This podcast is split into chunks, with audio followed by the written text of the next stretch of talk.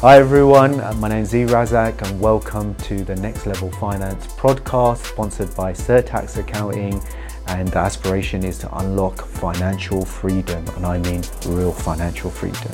This is episode one. Thank you for joining. We're going to have Sean, who's a property entrepreneur, who's going to give us great value and insights into his journey and hopefully people can use that to help them accelerate their learning of their own journey. Sean, Yes. thank you for coming. I Lovely- really appreciate it. Lovely to be here. Love to be part of this journey, and I know you're doing incredible things. You've got an amazing firm, massive clientele, and now you're coming and you know you- you're being more accessible to a bigger audience. So I'm excited for you, Z. Thank you. And Sean, thank you for coming. We also had a bit of uh, bite to eat beforehand. You'll see the vi- pictures. You know hospitality is big here at Certax. And Sean, the reason why I'm so excited, his journey through the business and property world for me is quite unique. And I was saying to him off here that every entrepreneur's journey for me, when I speak to him, is unique. And it's the ones I have confidence to then show other people. Give them that value and that's what we're going to do today. And this is all about as i said next level finance unlocking financial freedom. And i mean proper financial freedom. And you only get that from insight. So i'm going to get to the main crust of this sean give us a bit of intro all the magic that you've been doing obviously i've been seeing it on tiktok in a few different areas but give us a bit of a snapshot of what you achieved Well, today um, you could class me as a social media influencer. But more than that, I am somebody who's gone through a journey of building a property portfolio, learning the finance sort of side of things, how to work in a bank, learning practical things such as learning through family businesses, um, actually being a builder myself. So knowing all the obstacles of the BRRR strategy, buy, refurb, rent, refinance, and looking at the refurb and putting it on on steroids because you're cutting out middle people. Um, and today, you know, we're, we're, we're doing podcasts ourselves Yeah, yeah. and just trying to inspire the next generation. So it's actually a little bit less about us and more about the audience and how we're making a change because you talked about success and sometimes success gets to a limit where it's not about you no more and success is about influencing other people. and that's what this whole podcast because one of my biggest frustrations i see is you've got so many knowledgeable people but they're not sharing that wisdom in a way that you can actually practically use it and that's what we want to get to the nuts and bolts of all of this is going to be you went from 0 to 10 million property portfolio which is next level hence next level finance podcast right and i wanted to ask you simply, I know you mentioned your little bit of your journey, but what were the big things that made a difference? Because when people look at it, they get caught in the small details, which stops them doing stuff.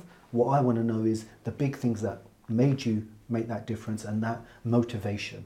Mm-hmm. First of all, it's all about it's all about your habits. It's all about the thing in between your ears. It's all about your mindset. How do you look at things? How do you approach things? It's not just about you know um, I've done this course now it's going to happen for me.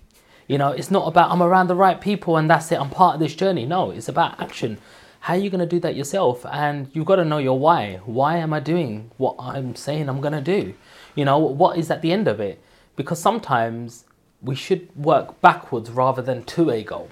We're looking at where do I want to be in five years' time, or where do I aspire to be in 10 years' time, and why do I want to be there? And because sometimes we set goals and we get to our goals and we're the most unhappiest people you know so that's just as important as you know just um, just trying to get get to some sort of goal so you talked a little bit about confidence Mm-hmm. at the start you know it's all about being confident i wasn't confident let's be honest let's wear our heart on our sleeves i wasn't confident i was never this guy i was actually you know they say school is the best time of your life so they say Yeah, yeah, yeah. yeah, for, and for some of us, is where we get bullied and we get pushed around the most. And I had that sort of journey. I got pushed around. I was actually fat boy. That's what they called me. Oh, he's fat. He's no good for nothing. Punch him. You know, get him into a fight. And you know, I didn't accept that. I didn't accept that in my mind. No matter how much bullying or how much hierarchy there was there, I didn't accept that I was that person. And that actually, I used that to my motivation. A lot of people go to pain and run back and start crying from it. But when you go to pain and you run through pain, you come to the other side and that pain is replaced by something so beautiful if you can push through them barriers, which is why I'm so heavily set on mindset. So, a little bit about my journey. Although school was a little bit rough, I had a beautiful home life. You know, I'm one of five siblings, and my father owned a corner shop with his brother. My, my granddad used to help out. And from the age of eight, you know, my dad had to go out and do his side hustle jobs. So we saw that working mentality. And me, myself, um, I'd, I'd stay my mum, stay next to my mum at the shop with her because one, we couldn't afford a babysitter, and two, that's just what we had to do. So as soon as somebody wanted a Persil salt powder or surf, as they called it, I was the one running underneath the counter and going, "I'll get that for you. Here you go." And I was basically sort of the, the man look after in the shop with my mum, really. So um, I learned business at a very young age by 10 my dad used to give me invoices where it used to be you know uh, we used to look at the product bought from the cash and carry how many units were in a box divided by how many were in the box for example we got a plus the 20% vat at the time um, divided and plus our markup which was 35% i remember wow. and so then you know if i made a mistake it meant we weren't eating meant we weren't paying the tax vat tax like we've made a loss on our product. So it was quite a lot of responsibility. But at the time, I didn't know it. It was just normal. It was normal. It was normal. So and um, let me just unpack some of that because that's a huge amount of content. Yeah. I think the, some of the big things you said at the beginning and then going to the journey, and for me, they're massive. And MJ, this is quite important for yeah, people yeah. as well. Is the why. I always say to people, and people are like, oh, it's a cliche. No, it's not. Because if you don't know the why, how can you set the journey? And working backwards is how I tell everybody yes. where you're going to get to. Put a plan. If it's five or 10 years from now, or even 20 years or 30, whatever it is, doesn't matter. Put down what your ideal situation looks like, then work back and then set up the stepping stones to get there. And be hungry. Even if you have to be selfish in the sense, make sure you go out of your way to achieve it by getting in there with the right people, the right mindset. Sorry to interrupt. That. I thought no, that was quite important. No, it is a very important point, and you've got to know who your competition is, and mm. you've got to identify the competition is that person in the mirror. If you set a five year goal, it's a five year goal of who you want to be in five years, and all you want to do is meet that person. So you've just got to put steps and plans in place to say, how do I become that person? Because I want to meet me in five years being that person, that title, that amount of wealth you shouldn't look about what your colleagues in the office are doing or your neighbors are doing because this is where we get run into problems.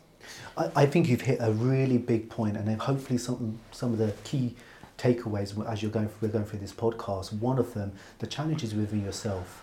No need to bring other people in, and I think sometimes people get um, confused in their journey, and they start thinking about others, and therefore jealousy and all the other aspects that just holds you back right? If someone's been successful, learn from them. If you want that success, learn from them and then go and try doing it yourself. So really good takeaway there. Sorry, Sean. Absolutely, and um, you know, it's it's not when it's the good it's not when it's the good times that you have issues. It's when the bad times come. You got to mentally be ready for bad times. What do you do when there's a recession and the market's going down and interest rates are going up? How do you deal with that? Because everybody deals with, with that differently. If you've educated yourself, if you've done it for the right reason and you've got a hedge in the background going, well, I've got another income here which will help me just in case this place is not rented or I don't have a backup, th- then then you're preparing for that for that moment. But if you don't, when things go wrong, this is when you hear someone's gone bankrupt. And this is when things have gone bad and this is when things have gone wrong. It's not because they did it for themselves, they did it for the wrong reasons to start off with. So you got to master your craft. So at the shop, I learned, you know, one of the most important things I learned at the shop was communication skills. Wow. Yeah. I learned how to talk to people. I knew straight away if somebody was going to come and buy something, if they were going to come and steal something, if they were going to come and stop just bit a chat because they were bored at home and pretending to buy a drink, but they want to stop a 50 minute chat, or if they just merely come into window shop. And the most important thing in business is people, because without people, nothing runs. So people buy from people. I'm on this podcast today because of Yuzi. you know, on what you represent. You got some good energy. I like what you're about, which has brought me on. You're the person who's bought. You have a brand behind you, but people buy from people. So I learned that from a very young age how to get repeat customers, how to make people feel special, and when people requested something, it might only be one product for one person, but I know that person would come back time and time again, and this is now his shop. Let, us unpack that because you've some massive tips there. What he's uh, Sean's talking about in the business world lingo is called the marketing sales funnel, and that's based on uh, relationships. Is how do you portray yourself and how do you back that up from building relationships, awareness, to actually converting from a sale and then repeating that, and that's done about sticking to your word, making sure you've got a brand that you actually are happy with and how you communicate to the world. Are you someone who's trustworthy? And the people brand these uh, different lingos around, uh, and I'm going to be a bit lay person talking here as well because this is our uh, podcast. And one of the things that people do is they get too technical. The key things aspects is breaking down how you're going to go from A to B, and that's what Sean's talking about on his journey. Is how he's done this, and a lot of takeaways a lot of this stuff you can't teach. Yeah. You can't. You have to actually experience it. And a lot of things that the book doesn't teach you is your subconscious. You got to leave mm. that something, that feeling, your gut feeling. Sometimes you have to trust that. When you're in a room, you think, ah, oh, am I going to do this or not? There's something telling you don't do that thing, but we still end up doing it because it, it looks too good to be true. You know, this deal in front of you, and then you end up getting yourself in trouble as well. So you should holistically look look at things look at it from a point does it make business sense? What what sort of research have you done? What are you know experts in the market saying about what you're looking at? You know um, and, and and and then what your what your feel overall is it and so sometimes 24 hours can take make a massive difference as well. When you say i'm not going to make a decision right now i like what i see in here can you give me 24 hours let me sleep on this? Maybe you want to speak to your partner about it. Maybe you want to look at it from a different point of view. And then 24 hours are really crucial sometimes rather than making a a instant decision. How many times have we gone into um, a store and we want something and they've offered you one of them you know cards with a put this on a credit card and we'll give you a 10% discount right now all of a sudden yeah. they've got you to put something on credit something that you've never done before mm-hmm. and it's an item that's depreciating yeah. It's not appreciating. It's not going to make you money. As soon as you've walked out of that shop with that good service item, you're losing money straight away, and it has no value. Some once something's used once, it has no value. So, on that point, you've rated so much value, loving this, right? Me and MJ were talking about a property deal, and the, as you go through the scale, buying something from a shop, if low ticket item, as you go up the scale, the decision making time and giving yourself time by stepping back is so crucial because by evaluating it and getting the right people around you, your advisors, your power team, whatever you want to call it, so important. And this is what Sean's saying. And as you're going up the scale, I was talking to uh, MJ about a property deal the other day, uh, and we were talking about commercial property because we love commercial property. Uh, I know a few of the audience will love that, especially some well-known people will love me saying that. And the reason why we like that is because of the potential. But more due diligence is required because the reason why it's got higher potential return is there's more risk. Absolutely. And especially in the current market. So, as you rightly said, giving yourself time, looking at it from different angles. MJ, you were talking from a, a building perspective. So important, by the way. If you evaluate a deal without having someone who understands the construction element or conversion element quite well, you're going to have a nasty shock. Um, so make sure they're part of your power team. Um, obviously, we love tax as well, just to let you know.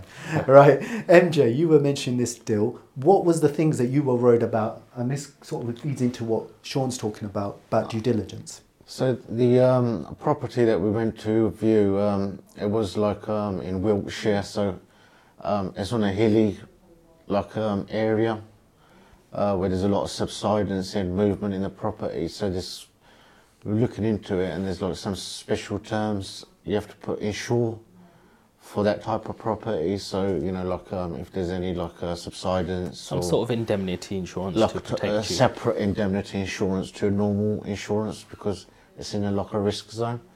So we thought like that is partly um, why the property should be um, valued lower than a like a normal property that would have been on a flat ground more secure, not in a um, risk zone. So um, this is what I was just trying to explain to Z um, yesterday. Um, you know, should should the property be valued to other properties in the area at the same value, or should we offer less? So Yeah. So so important, and this goes back to what you said: giving yourself time, reflecting, having good Absolutely. good um, uh, power team or advisory team or people that you're relaxed with You- to have, you know give that idea, smack that idea around, see if it's going to work, and then it shapes up, or you don't go ahead. we got to remember that's not the only deal there in front of you and there's always another deal waiting down the road we have to stop getting so anxious and going this is the only deal that's going to happen if, if this doesn't happen then my whole world is over how many times have we thought about that but there's certain uh, deals where I've even paid for survey fees and there's a problem with the flank wall which is the side wall it's got subsidence Wow. that that's the best five seven hundred pound I've actually spent because it's actually saved me a couple hundred thousand in redoing that property up. So let's not worry about them ones. And guess what? Better deals come. And I've even said no to certain deals. I've said yes to another one, and only five to seven years later, I knew that was a better decision because of the location, you know. And and and you lose the good ones, but you find the better ones. Let me tell you that for sure. I, I think location is quite important as well. I, I think having a strategic view on your property portfolio, how you're going to do that, that's one of the learnings that I speak to a lot of uh, property entrepreneurs, and I'm fortunate to be able to advise them. One of the things is think about uh, your locations. Doing it in pockets and having multiple investments will be better than you then doing odd ones all over the place. The reason being is then you can benefit from economies of scale and knowledge of that area and, you build deeper relationships. And I've seen quite a few people be highly successful, getting to multi millions, tens of millions, even into the hundred millions doing this strategy. Because when you go in different areas, you have to know what that area is about, the footfall of that area, uh, what's happening in that area. Is the government investing? Are they doing the leveling up? What's that going to do? What's the demographics? Employment. Any It's- regenerations? regeneration, that's the levelling up, is massive right now. Um, unfortunately, it tends to be only in conservative areas. So if you look at a Labour area, you're probably not going to get the funding right now. I know certain person will be saying to me, "See, you can't say that." um, I'm not going to mention their name, but I think this is so so important. And what MJ was really highlighting to me is that laser CAT scan view on it, and having a look in and saying, "Hold on, this is from a construction perspective." You know, I'm not a construction expert, construction expert, construction expert because they've done a number of property developments Yeah. and done them themselves, so they've learnt the ins and outs. Definitely. And that's the. It's always getting a few different pair of eyes looking at the same thing because we're all looking at it from a different point of view. You might be looking at an asset like earlier on you were talking about commercial Yeah. because you're like there's so many more tax benefits and tax reliefs if I buy this commercial rather than buying it under sort of residential. I'm if I'm looking at something, I'm going to be looking at a totally different, you know, view like a businessman and saying, well, what's my ROI and what's giving me the best return right now? Where do I need to do the least amount of work for the highest returns? And then if you've got a builder over there, you, he's going to be looking at, well, what's going to cost me the most right now? You know, so it's good to expand your knowledge. And if you do have a power team, it's good to all go at the same time because sometimes even going, can I come in three working days, 72 hours with my builder? The deal's gone sometimes if it's that good. So it's all about, you know, it is about time. Um, you have to do your due, due diligence, but also be mindful what's motivating the person who's giving you this property. It's commission, and he wants that commission as soon as possible. So when you understand people, that's when you really start doing well in business. So there's three main things that I learned when I was at the shop. until the age of 13 from 8 to 13 one customer service and how to relate to people. Two little bit of mechanics about business about buying a product what people want. There's a process in the middle where you know you got to you got to package it nice for the customer you know and so VAT and markups. And the third thing that I learned actually was delayed gratification. Hmm. I wasn't actually getting paid while I was at the shop. But guess what? The lessons that I learned at the shop, I still use them lessons today. I'm talking about it on a podcast, you know, uh, 30 years later, because I wasn't getting paid. I barely got a little 25p panda pop. But it was just you live in my house, you eat my food, you need to help the family business. And you know what? There was even a book I was reading about um, this father who had three girls, and he was a chess champion, and all of his daughters became chess champions. And the youngest one out of all of them actually ended up being the youngest world champion in the whole world. And certain people look at you and go, what a depressing life. All you know is chess. But when you ask these girls and you ask their parents, the parents go, do you know what? They would even go midnight, go to the toilet and be playing chess. Because that was their whole world, they actually had different dopamine here, a different adrenaline rush when they were playing because they just wanted to be that good. Saw mommy do it, I saw daddy do it. I'm going to do it too, and I'm going to become better, and I want to impress them, and that's where their dopamine hit. To somebody from across the room, it might look like the most craziest thing what you're doing, and the saddest thing, but they're thinking with their own mind and their own emotions. You, you, Sean, you've hit know? a huge point, and I'm a big advocate of this. I know MJ is as well. If you follow us on LinkedIn, you'll see I'm constantly talking about family, my children, and my one of my my youngest son, who's only turned five recently, and he said, "Dada, um, which building are we talking about today?" And I was like, I looked at him and I was like, he goes, you always talk about when we talk about these buildings when we drive past, and you're always going to the office. I want to know more about this because they look at us as role models, irrespective of what some of the, the media are telling you. The parents are the number one role models, Absolutely. right? They influence the children, and the example that you're given is so spot on. You know, I had, um, and I, I joked about this on LinkedIn. Uh, my son said, my young, youngest one, is quite outspoken. He said to me, "I want to be a magician." And I looked at him and I said, "You want to be magician of numbers?" and he went, he goes, "That's what your dada does." And he goes, "Really, dada? You are magic of numbers?" I said, "That's what it is, and that is what I do." Right? It makes numbers disappear. Eh? I I make numbers creative in the right way in case our friends HMRC are watching.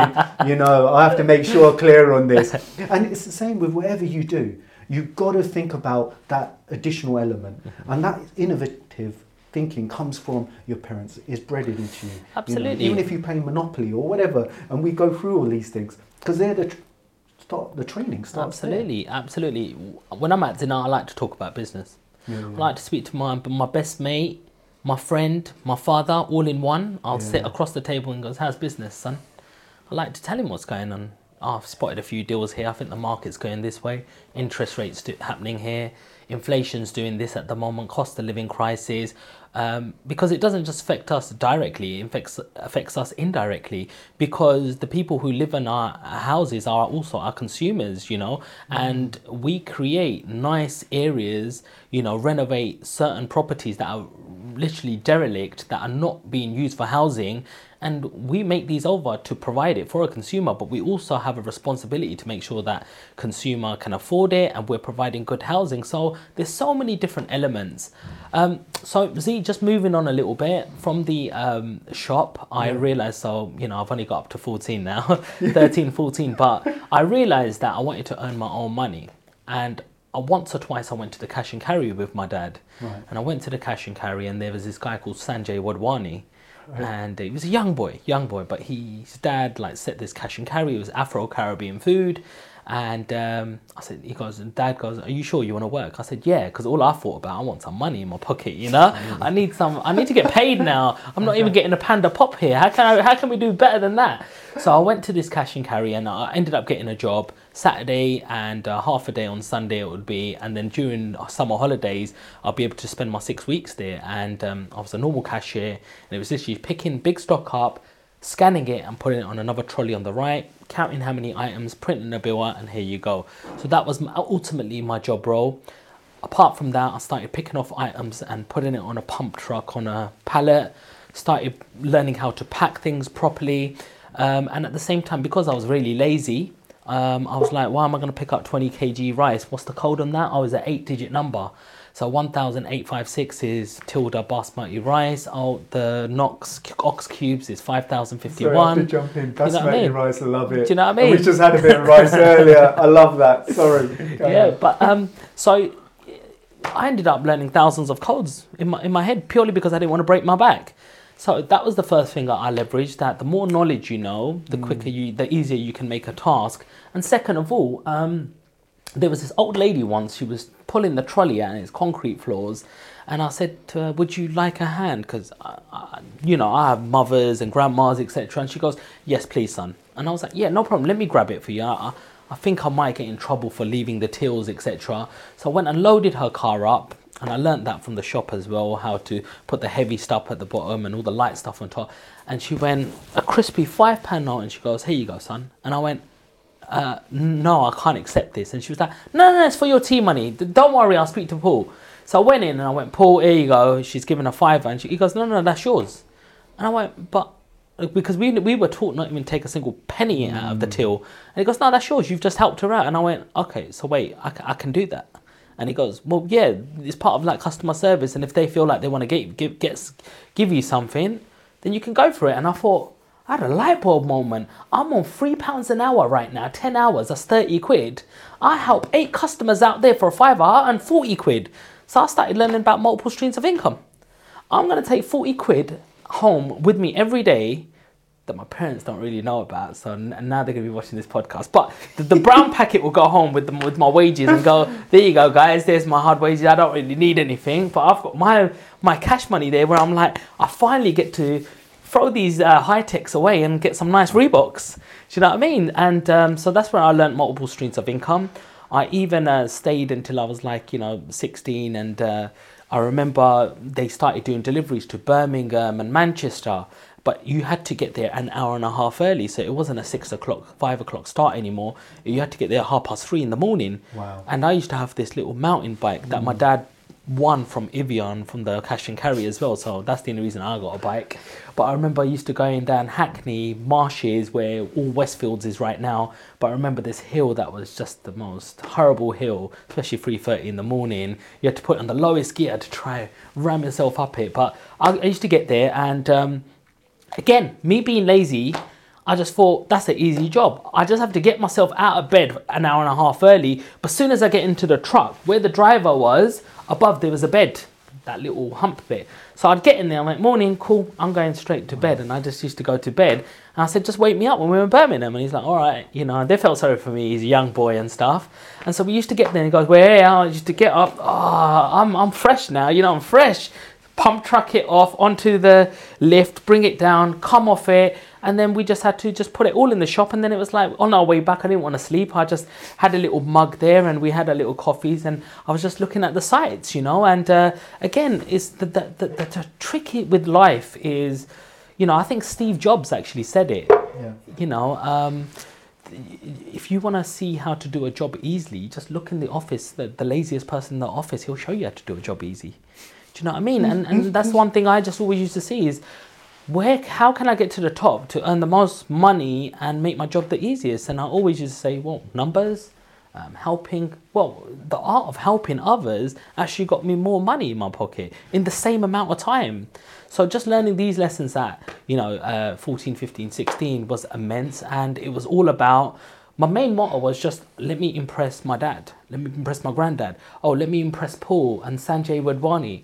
And out of just impressing them, it was just doing what they needed you to do. And the bypass and the byproduct of that was learning skills and earning money at the same time and leveraging, leveraging all their knowledge and their experience. A lot of us want to be around our mm. peers, other 15 year olds, other 16 year olds, kicking ball all day, walking down the roads and you know, procrastinating, doing stuff that's not bringing us no value. But what about sitting with your elders sometimes and, and accumulating some of that knowledge and experience and tell me a story when this happened? Because why are you trying to replicate the wheel all over again? Somebody's already got a wheel, jump on theirs and, and leverage off their wheel and then keep leveraging off other people. This is why we have mentors out there. This is why we have authors and books out there and certain people who have mastered games um, around us and be around them circles is what I'm trying to say because them early lessons from five, six years, I believe that is what's made me the man I am today because it's given me that mindset. It's given me a framework of my boundaries, what I should be doing and what I shouldn't be doing, and what I don't feel good doing and what I do feel good doing. And from there, I did my university. Let me unpack that because you put so much value in there, Sean, and it's huge. And for the audience who are following this, this is inspiring. I'm inspired listening to this because I feel I can relate to a lot of this as well. One of the things Sean mentioned there is multiple sources of income. So he was breaking up and learning that just having a rate per hour uh, is not the only way to get income. He was thinking, what additional task can I do which will give me additional revenue flow? So that was one of the things. Also, his um, makeup of his journey has helped him give objectives. It's helped him uh, generate those objectives and have that drive. and that drive can be different things. I call it energy, right? Because one of the biggest things people say, especially when they meet me, is I felt that energy, right? Because if you don't have no energy and you're like, yeah, Z, uh, great, it ain't gonna happen. Imagine turning up to your accountant. I know a few people say that, and they come and, yeah, well, we can do this, and uh, it's almost like, well, we can do this. We can save you shed loads of money here. We can do this. Total different conversation, isn't it? And that's what I think I'm seeing from you, Sean, is that you've got that energy. You've seen your parents, you've seen their struggles, the drive, and then you've said, how am I going to put it in for me? Yeah. What am I going to learn from this? Hope you're enjoying the podcast. Sorry to interrupt. We're just giving some bit more insight. Below this, you can actually subscribe to our newsletter or download some free guides, uh, which we recommend. And if you feel you need more advice, please do get in touch. Our details are below. It's inquiries at certax.co.uk. And I'm going to let you get back to the podcast. We got it. We got it easy. Let's let's let's be honest. We got it easy. You know, is like our parents are immigrants. They come from different countries. They've had Definitely. to go through a lot of hardship to get us here. They've um, had to wash clothes without washing machines. Do you know what I mean? While they've had eczema, my mum's told me she's had to wash stuff in cold water. We're living in luxury. See the uh, world from their point of view, and everything becomes um, easy. If you haven't traveled, go and travel. You know, spend it doesn't cost a lot of money to travel either. Ryanair, check it out on Booking.com. It, you know, um, check it out. What what's twenty quid return? Go on a Friday, come back on a Sunday. Okay, look. Let me look at how much hotels are. You don't have to live in the most uh, lavish places. I've stayed at places forty pounds a night. Suddenly somewhere you got to sleep. Why you got to have all the bells and whistles? What I want is I want an experience. I want to walk and talk. I want to speak to people who are from the town and what's the city like and, and see how are they struggling? How are they surviving? How are they running their businesses? Because not everywhere else is like the UK. We don't. Yeah. Not everywhere else has a system where they're just going to give you benefits or the amount of benefits we get. And um, we've got to understand that this is not a given. This is not that happen something that happens everywhere. So when you travel a little bit, it opens up your mind to say, "Hang on, I've got every opportunity in this book to make it in life. The only person stopping me is me." I I think you put a, a tax tip come in. Be to your accountant tax advisor. You can make that tax deductible that journey if you know how you're doing it. It's got to be added in Come because on. people, people listen, right? The business can pay for you to grow the business and grow your intellect and knowledge. So it's got to be done. Go. I think the bit that you were getting to, you went to university. Went to university, And yeah. was, how was that experience on the journey? Yeah, I mean- what value did it add? To be honest, I was just going through the motions. I passed my um, A levels. I was very fortunate. I was going to uni at a time when it was about eleven or twelve hundred pounds uh, per year, but my dad said I'd have, I'd have to pay for that myself. So the cash and carry and the McDonald money um, came in handy. Um, so what did you what What did you study? I did accounting and finance. Oh, love it. Um, and I quickly knew that accounting and finance wasn't for me uh, because I went for my dad's accountant on uh, one of the work experiences that I did over my six weeks holiday. I got in with the accountant and, I, and I got to wear a lovely suit and tie, so you look the part, and you got your own desk and you got your own uh, computer, and then poof, bit of dust falls out, all these files will come out. So you put it on your desk and they go, oh, these are all of the accounts that we, these are subsidiaries and ledgers, and this is where you need to um, put all of the uh, numbers into, you know, all of these boxes. So I, I was a person on a mission all the time. So how can I serve as many customers as possible, etc.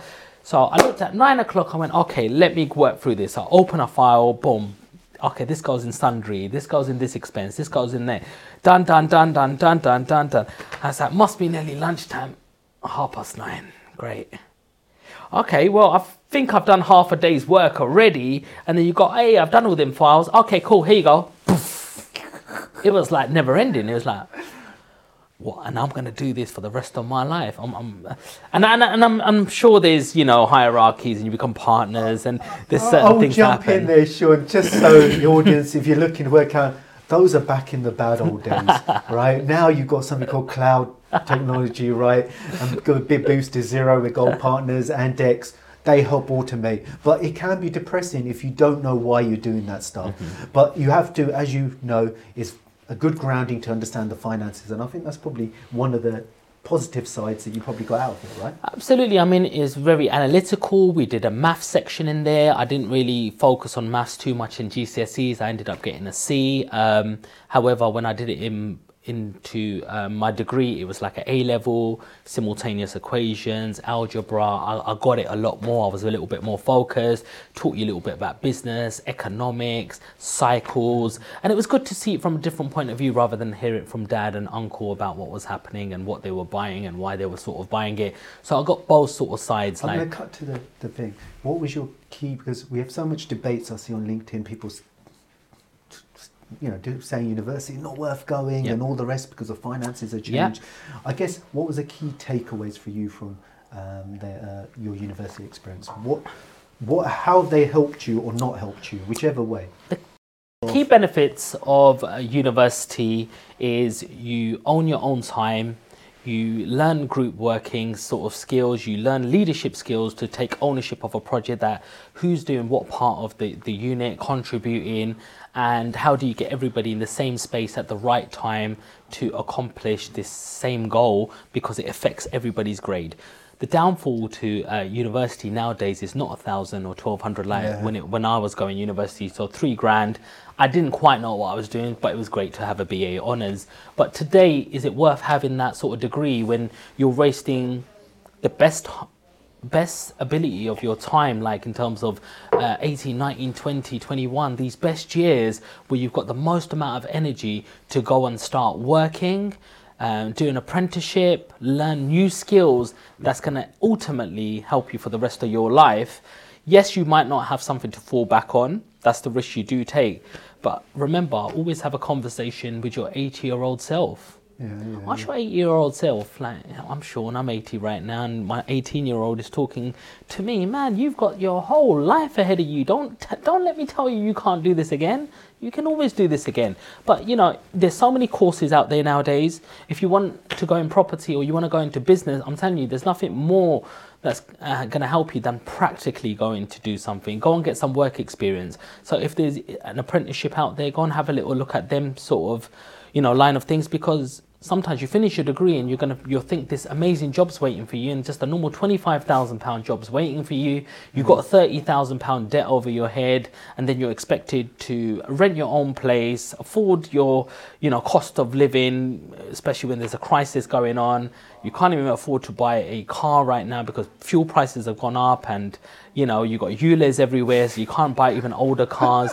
so you need to look at things holistically now. So sit down with an advisor, sit down with a careers advisor, th- sit down with an older, sit down with your parents, guys. It's important mm. to respect people like your parents because and not have competition with them people because they they are the very people.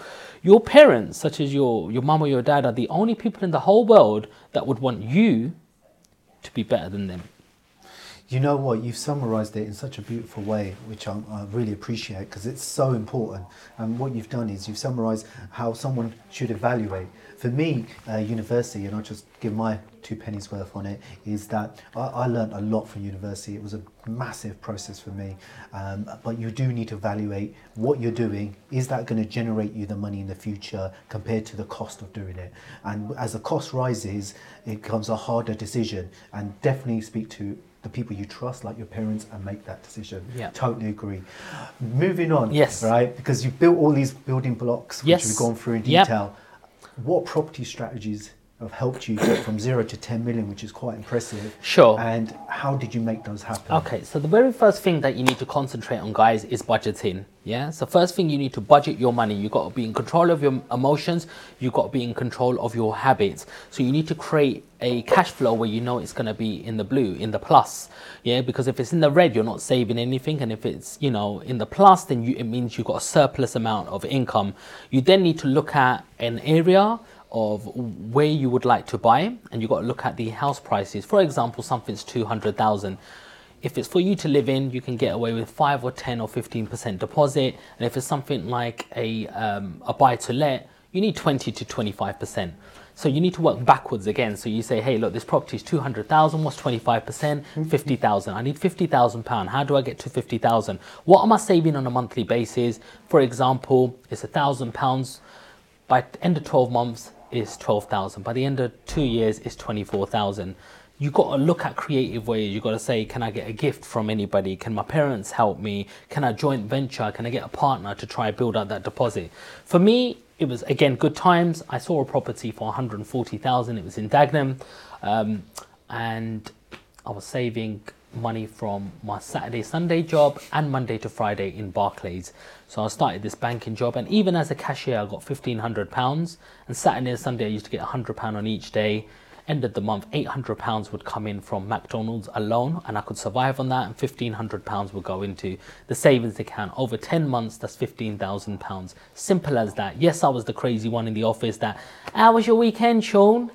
Uh, yeah, I got up in the morning for McDonald's, didn't I? He's, he's bloody crazy, that one. But these were the same people who were turning around going, You bought your property already, 21. How'd you do that? Well, you remember all them Saturdays that you were like, you know, calling me crazy for, that nobody wants to do. Don't follow the system and don't follow the crowd. We're not sheep. It's the ones that that that that that leave the herd are the ones that look crazy that end up end up achieving anything. So mine was a simple strategy of saving a thousand pounds a month, getting to fifteen thousand. I had a ten percent deposit on a house in Dagenham, and that's how I bought my very first um, house. Um, touching on that, that's a really detailed strategy and that's hard work that's hard graft and that's someone making their way in life because that's how you started and some of the things you mentioned before probably a bit more advanced. And it's going through that process starting making sure you can uh, tangibly see something that you've achieved um, to give you that motivation. Because once you probably bought that first one and as you rightly said when you said to one of your colleagues it made you feel good right? Absolutely. And that's the key and when you listen to people that have been successful uh, consistently, I hear this all the time, and it's one of the key traits that I've noticed from successful people is that when they reach the objective, they celebrate, but they move on and they look at the next one and the next one. And you probably hear I'm a big Man U fan. I don't care what anybody says. uh, Sir Alex Ferguson was a legend on this. Absolutely. Because what he used to say, as soon as you won the trophy, put the medal, put it away. When you retire, you can look at it start thinking about the next one. Absolutely. And the next one, and the next one. And that's how property is, and same as business. So you got your first property. Was it like a single buy to let? It was a normal residential, is what I bought first of all, and I moved in it for a little while. Okay. And then I thought, ah, oh, this is going to be for me. I've bought my own house. And then three months later into it, I was like, this is this doesn't feel good. I don't want to be here. Like, yeah. what am I doing? I'm spending money on council tax. I'm spending money on electric bills. Um, I'm spending money on separate food. And actually, this this little logic that I got that I was going to save a thousand pound a month is going down the drain. I'm hardly saving anything. And it just took me three months to work that out. So I was like, hang on.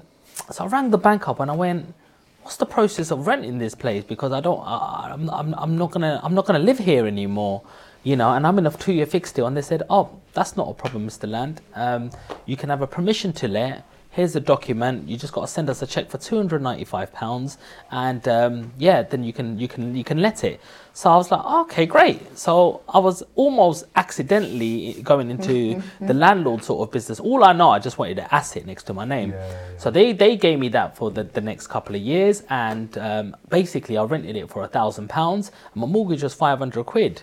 So wow. i was making another 500 pound that's 6000 pounds a year I got promoted in my job at the same time. So there's like a, a book called The Alchemist, and wow. um, this guy who's on a journey goes and sees the wizard in the castle.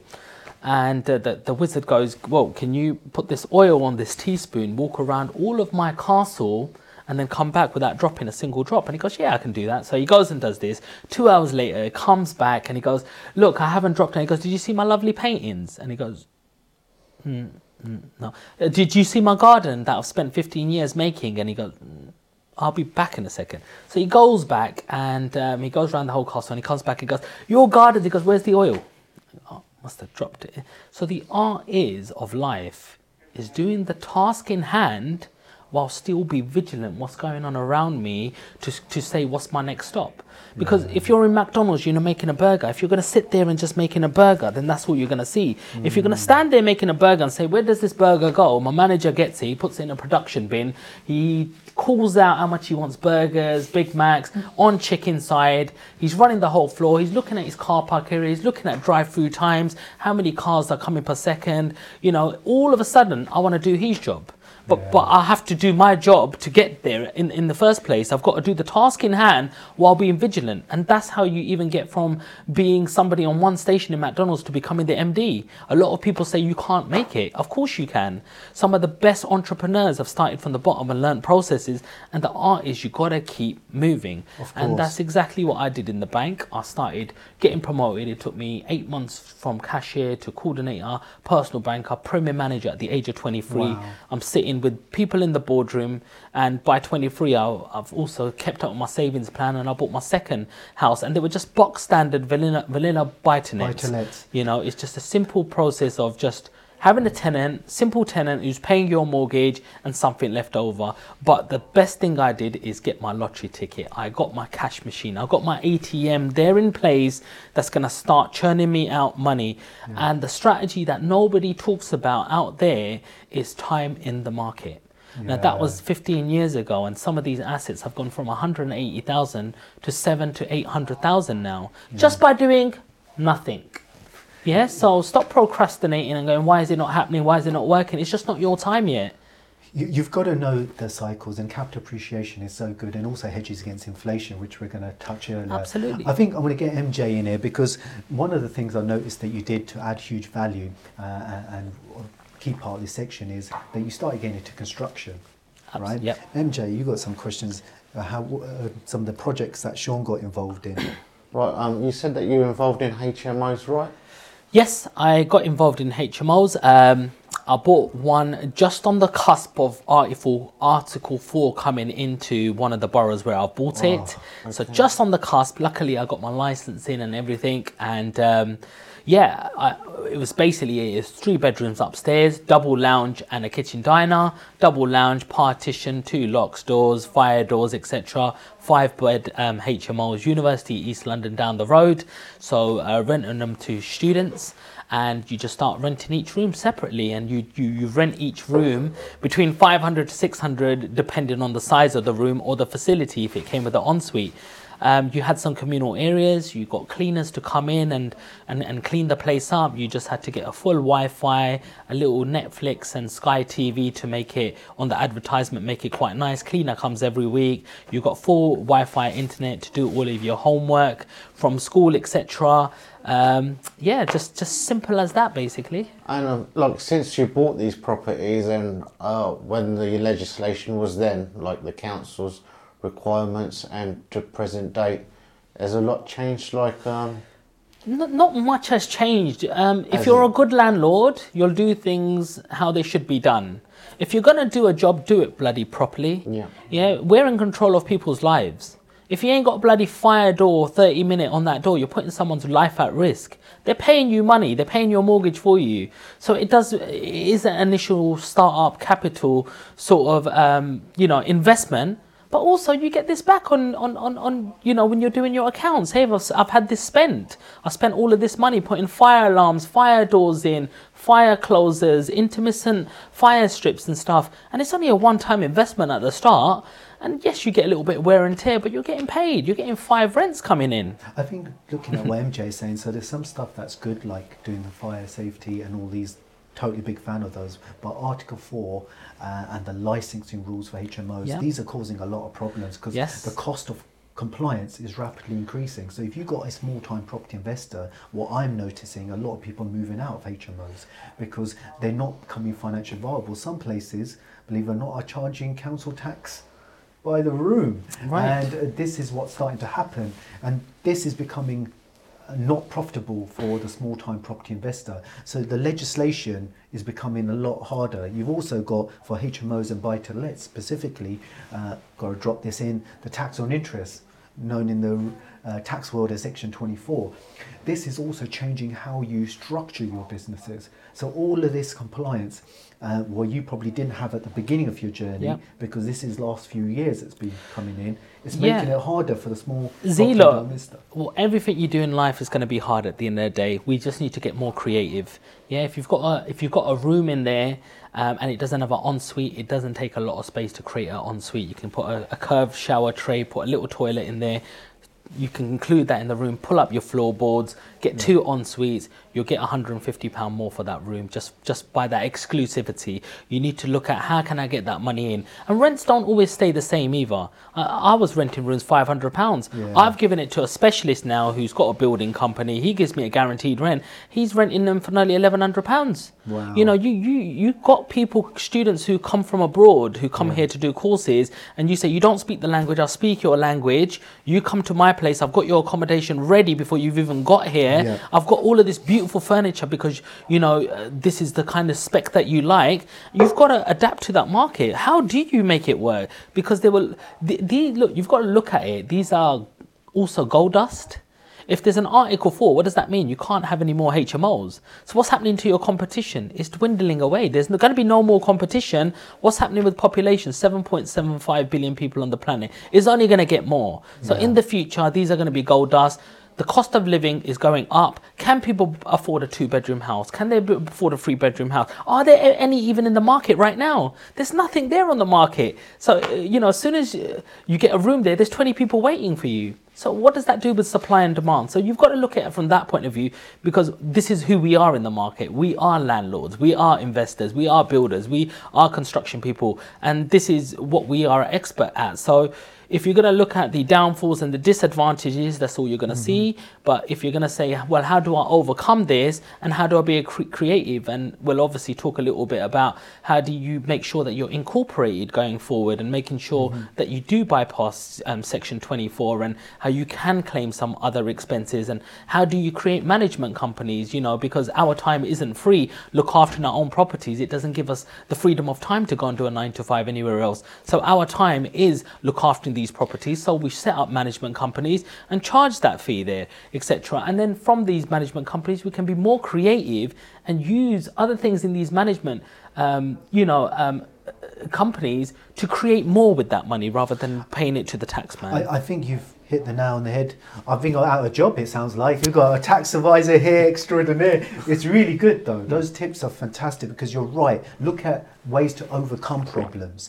So, for example, if you were doing HMO, is service accommodation going to work for you? Because slightly different rules, very tax advantageous. Section 24 doesn't apply. Commercial property.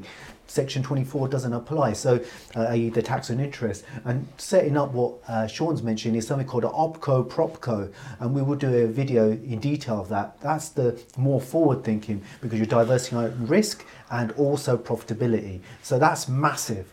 Totally love that. Love how you dropped that in. I'm going to get on to a few things because I know time Yeah. is always Yes. flying, Of right? course. Is um, and it looks like you've done a few property strategy and a huge Yes. uh, value for the audience.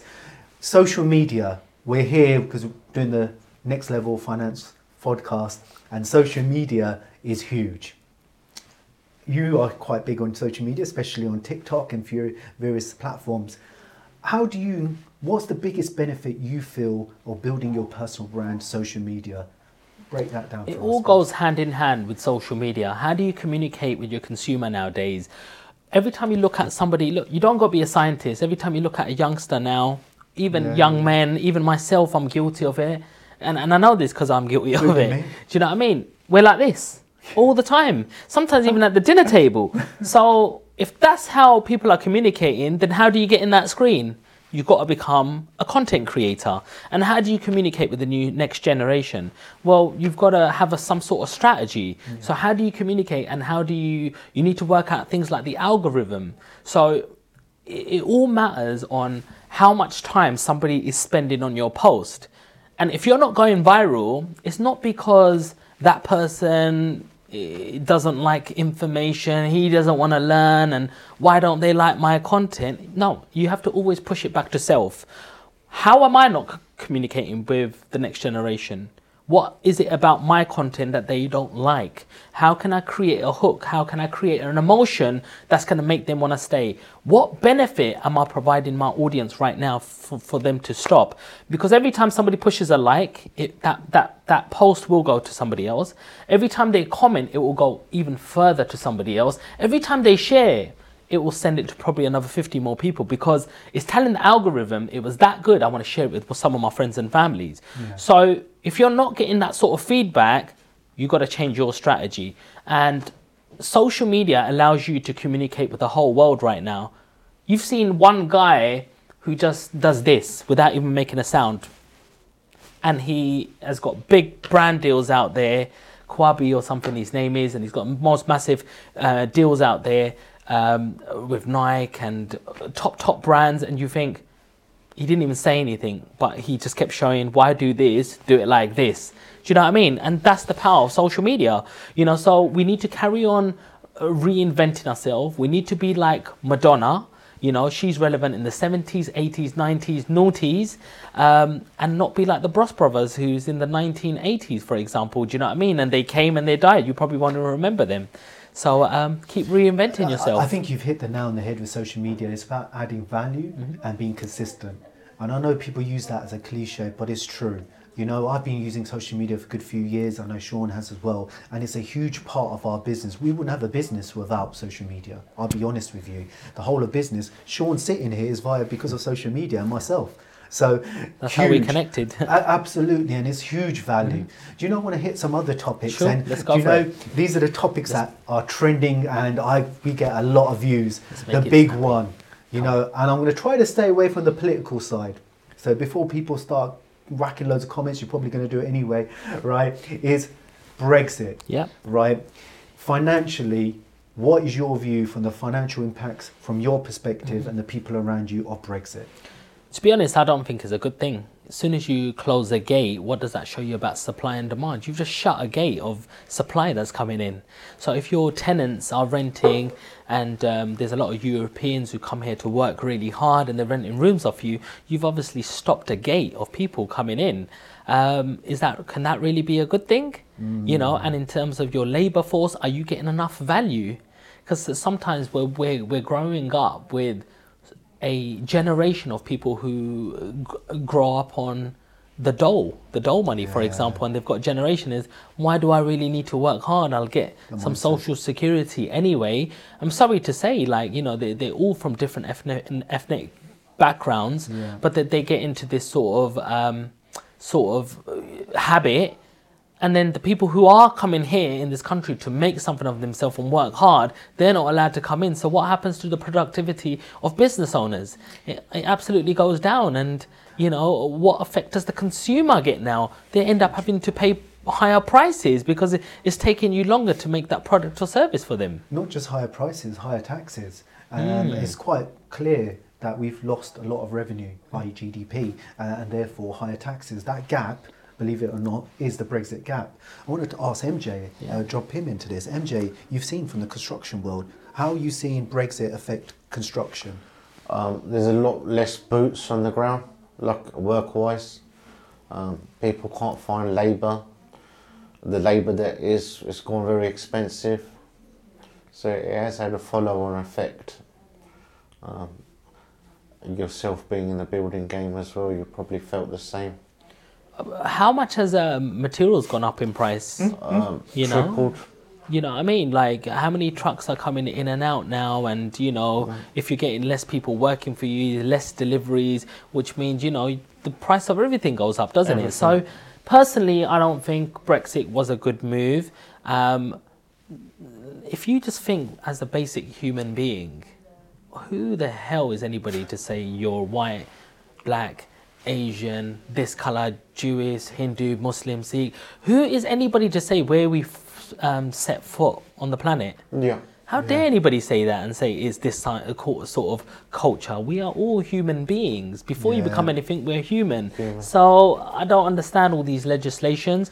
But one thing I do know, if it's in place, we just got to work with it. You got to push forward. You've got to end up working harder to go on pick and, and serve. Like who's working for you? It might take you a little bit longer. You will make mistakes along the way, but don't let the mistakes define who you are. Don't let them determine, you know, you're a failure. No, you're not. You've just learned a lesson what not to do or who not to employ and where to look next. So we've just got to look at the plus points at the end of the day and keep going with that.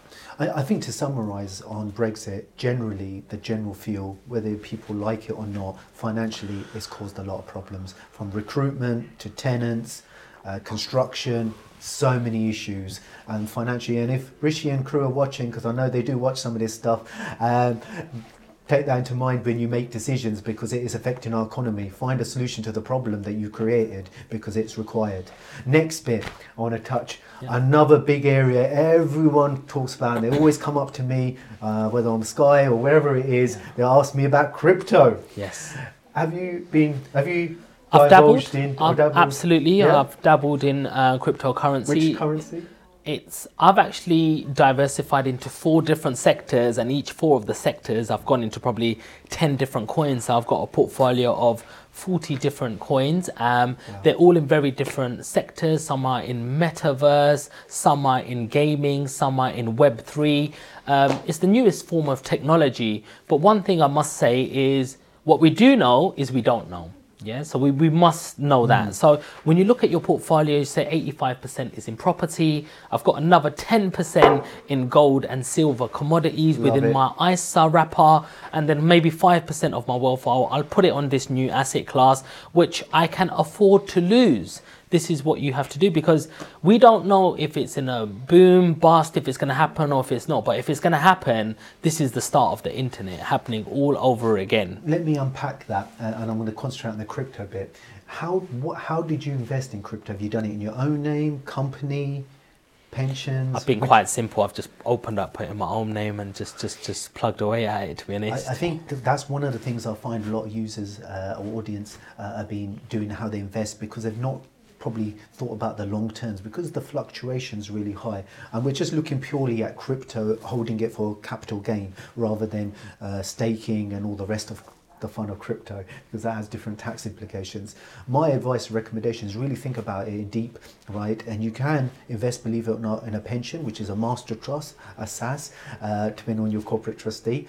You can also invest in companies. The reason being that you've got to think what structure is when you sell it or change it for another crypto, that triggers capital gains tax. Mm-hmm. And if you've been looking at what the government are doing, they've reduced something called the annual exemption. So that's, you know, it was 12,300, it's currently 6,000, it's going to drop down to 3,000. 3,000. And yeah, so that's cutting down your tax free. And it's a huge fluctuation. So you've got to be really careful. Absolutely. Um, I've been speaking to some people even thinking how they use crypto for property, uh, which is a bit more advanced uh, way of thinking about it. But you've got to think about the journey and the structuring. So important because otherwise you lose a lot of your benefit without even knowing to the taxman. Yes. So you've got to be really careful. The other bit I want to uh, touch about because I know we've talked about government to to the next level already, right? Is how do you, um, when you go and buy a property, uh, what is your first point of view? Do you get advice up front when you start thinking about buying property around the tax or structuring, or you being historically,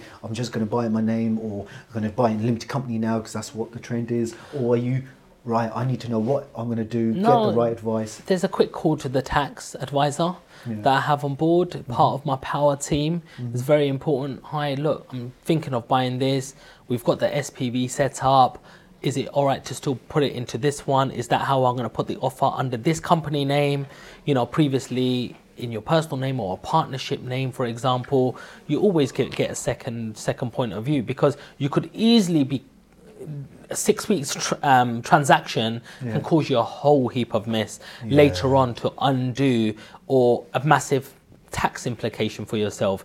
So you think sometimes taxation, you know, your tax advisor is very expensive, but I'm telling you, it's very expensive when you buy things the wrong way and you get hit with massive tax bills, and all of a sudden you're in the 40% tax bracket.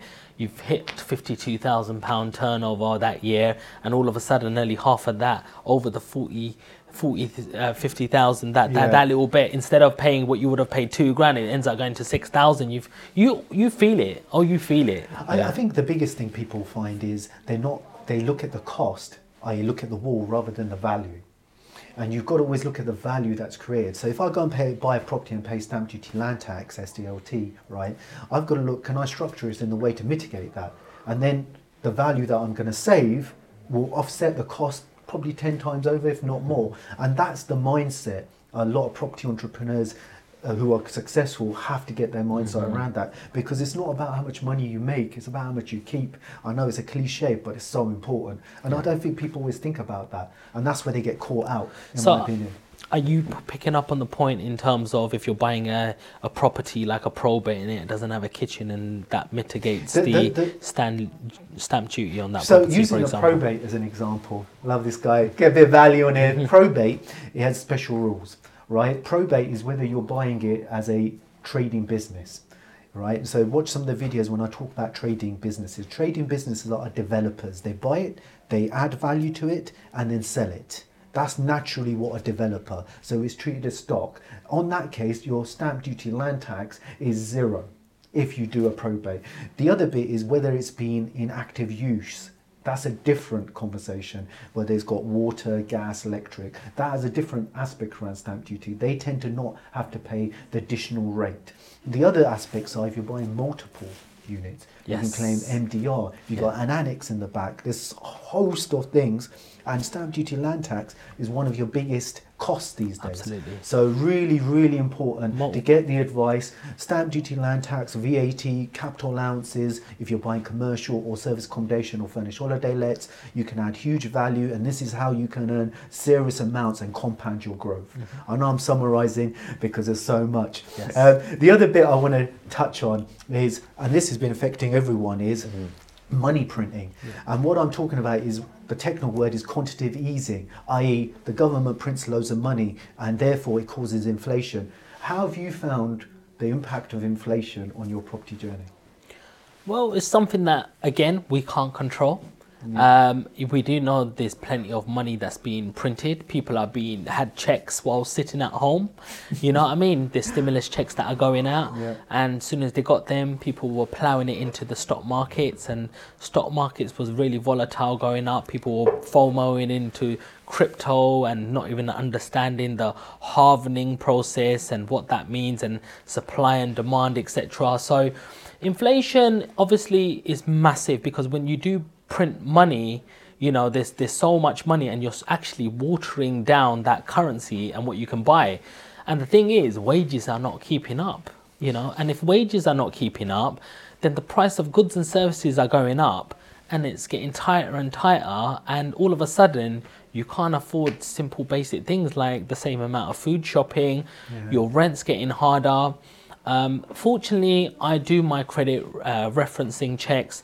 I look at uh, professionals. I've even um, diversified my portfolio into single dwelling houses, HMOs, rooms, and even semi-independent homes. Wow. So there's there's companies who will take your property and they will look after children in these properties and they will lease these properties off you for five years and they will give you a fixed amount of income and and they will look after all of the maintenance.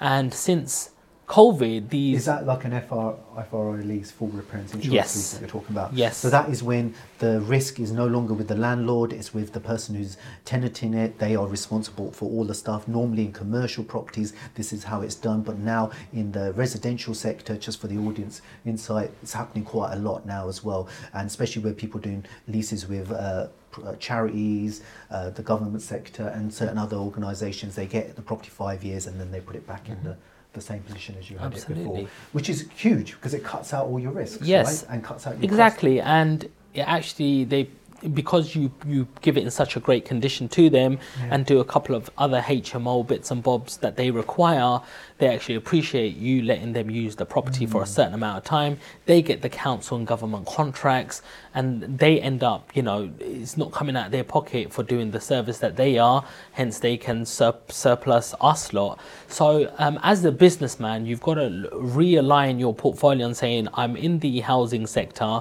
Where's the most where's the place that gives me the most reward in terms of the community that i'm helping? And where can i also be rewarded back for that and that's what we end up doing. So you, you'll have some single dwelling houses still which i do keep. You'll have some room by room hmos mm. maybe serviced accommodations here and there.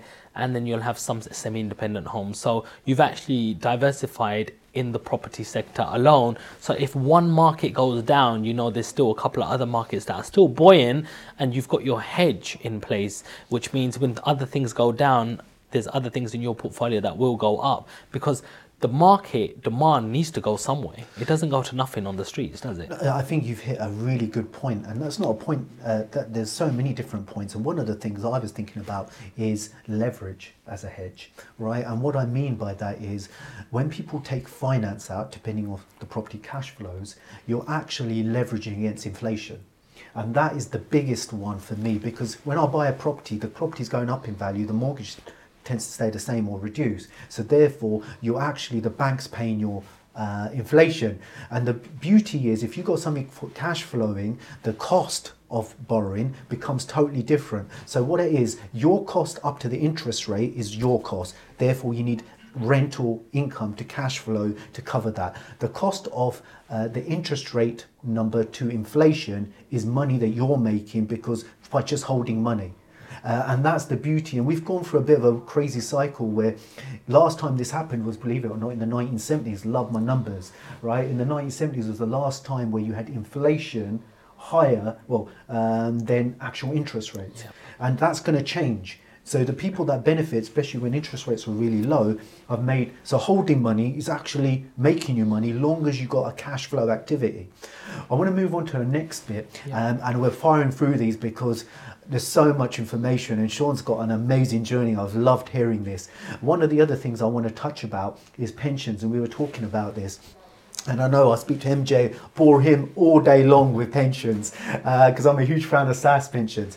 SSAS pensions, talking about leverage, nicely runs on for that, is one of the better ways of uh, leveraging money because you only have a few ways you can get money, right? One is your personal savings, what personal money that you're going to lend if you're buying to a company. The second part of leverage is what the business can get as leverage. The third bit, my one of my favorites, is pension leverage. And number four is JV, which uh, Sean mentioned earlier, i.e., getting investors to uh, invest in your project. All of them have different tax advantages, so always look at it how to structure. But I'm going to focus on number three, pensions. And the reason why I'm going to be focusing on number three, pensions, is this is the big thing right now, even more than than ever because good old Jeremy, and he was definitely watching my episode on Sky when I talked about pensions, right? He unlocked it on a different level. He's made no limit.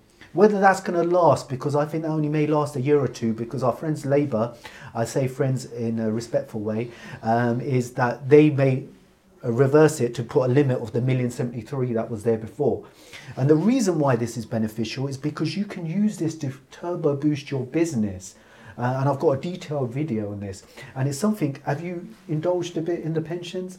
We'll, have to, we'll have to have a chat about mm-hmm. this. And the reason why I'm saying this, Sean, because such a successful entrepreneur, it's a huge window of tax free income.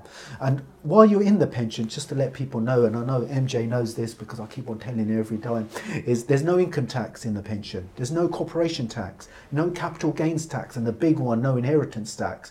And you can loan and unlock money. Hence, unlocking financial freedom. This is why it's the next level finance podcast. And these are the avenues that you got to use because if you just leave it there, what's happening? I'm losing money by having my own money not being leveraged. Mm-hmm. And I see so many people not tapping into this and they just leave it there or they just invest in the stock market. No disrespect you know, I'm not a financial advisor to talk about stock market, but the biggest problem with the stock market right now, in my opinion, is it's going backwards. So people are losing huge amount of wealth, and this goes back to unlocking uh, financial freedom. If you don't understand why that's happening, you're going to not understand business. And why that's happened is if I print loads of money, that money's gone somewhere. And what happened is the government's put it in the stock market. Now they're doing something called quantity tightening QT, i.e., trying to reduce, burn off the debt, either not replace the initial debt or buy it back and then take it out of the system. What happens then is that they need to then break the money back. So therefore, they're divesting from the stock market. That's why the stock market is dropping and by quite a lot. And all the people that you put their pensions and investments in the stock market that didn't diversify they're feeling the pain because the numbers are dropped quite a lot. Yeah. And that's because they were inflated. The companies weren't worth that. And you can listen to uh, uh, Warren Buffett, as a lot of people say.